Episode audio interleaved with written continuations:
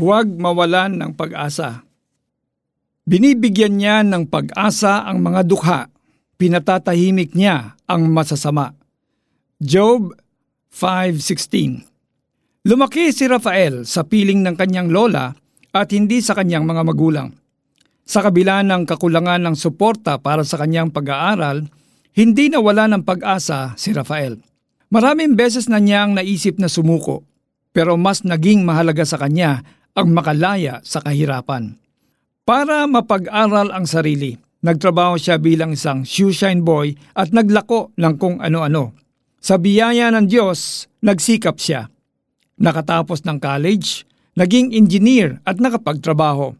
Gamit ang maliit na ipon, nagtayo siya ng isang battery business hanggang sa lumago ito at naging customer niya ang pinakamalaking airline sa bansa. Later on, pinasok niya ang politika.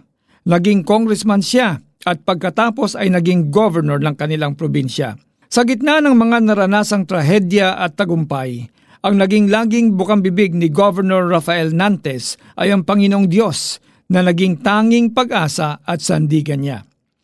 Kaibigan, similar ba dito ang kwento ng buhay mo? Huwag kang mawala ng pag-asa. Kung hindi man tayo makakuha ng support mula sa ibang tao, tiyak na makakaasa tayo sa Diyos. Sabi sa Job 5.16, binibigyan niya ng pag-asa ang mga duka, pinatatahimik niya ang masasama. Umasa tayo sa Diyos. Kaya niya tayong iahon sa ating kahirapan at hindi magandang kalagayan. Kung aasa tayo sa Panginoong Hesus at susundin natin siya, hindi imposibleng maging kwento rin ng tagumpay ang buhay natin. Tayo po'y manalangin. Panginoong Diyos, Maghari kayo sa buhay kong tila wala ng pag-asa. Palakasin po ninyo ako para hindi ako sumuko.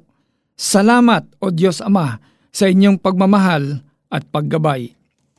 Para po sa ating application, kung ito ang naging panawagan mo sa ating Panginoong Diyos at Ama, makakasiguro ka na gagabayan Kanya. Pagbulay-bulayan mo ang Jeremiah 29.11, Isaiah 40.31, at Romans 5.5 para patuloy kang magkaroon ng pag-asa sa Diyos.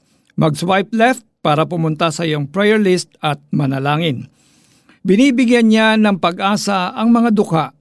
Pinatatahimik niya ang masasama. Job 5.16 Ako po si Pastor Alex Tinsay na nagsasabing, kapag kay Jesus ka umasa, buhay mo'y gaganda.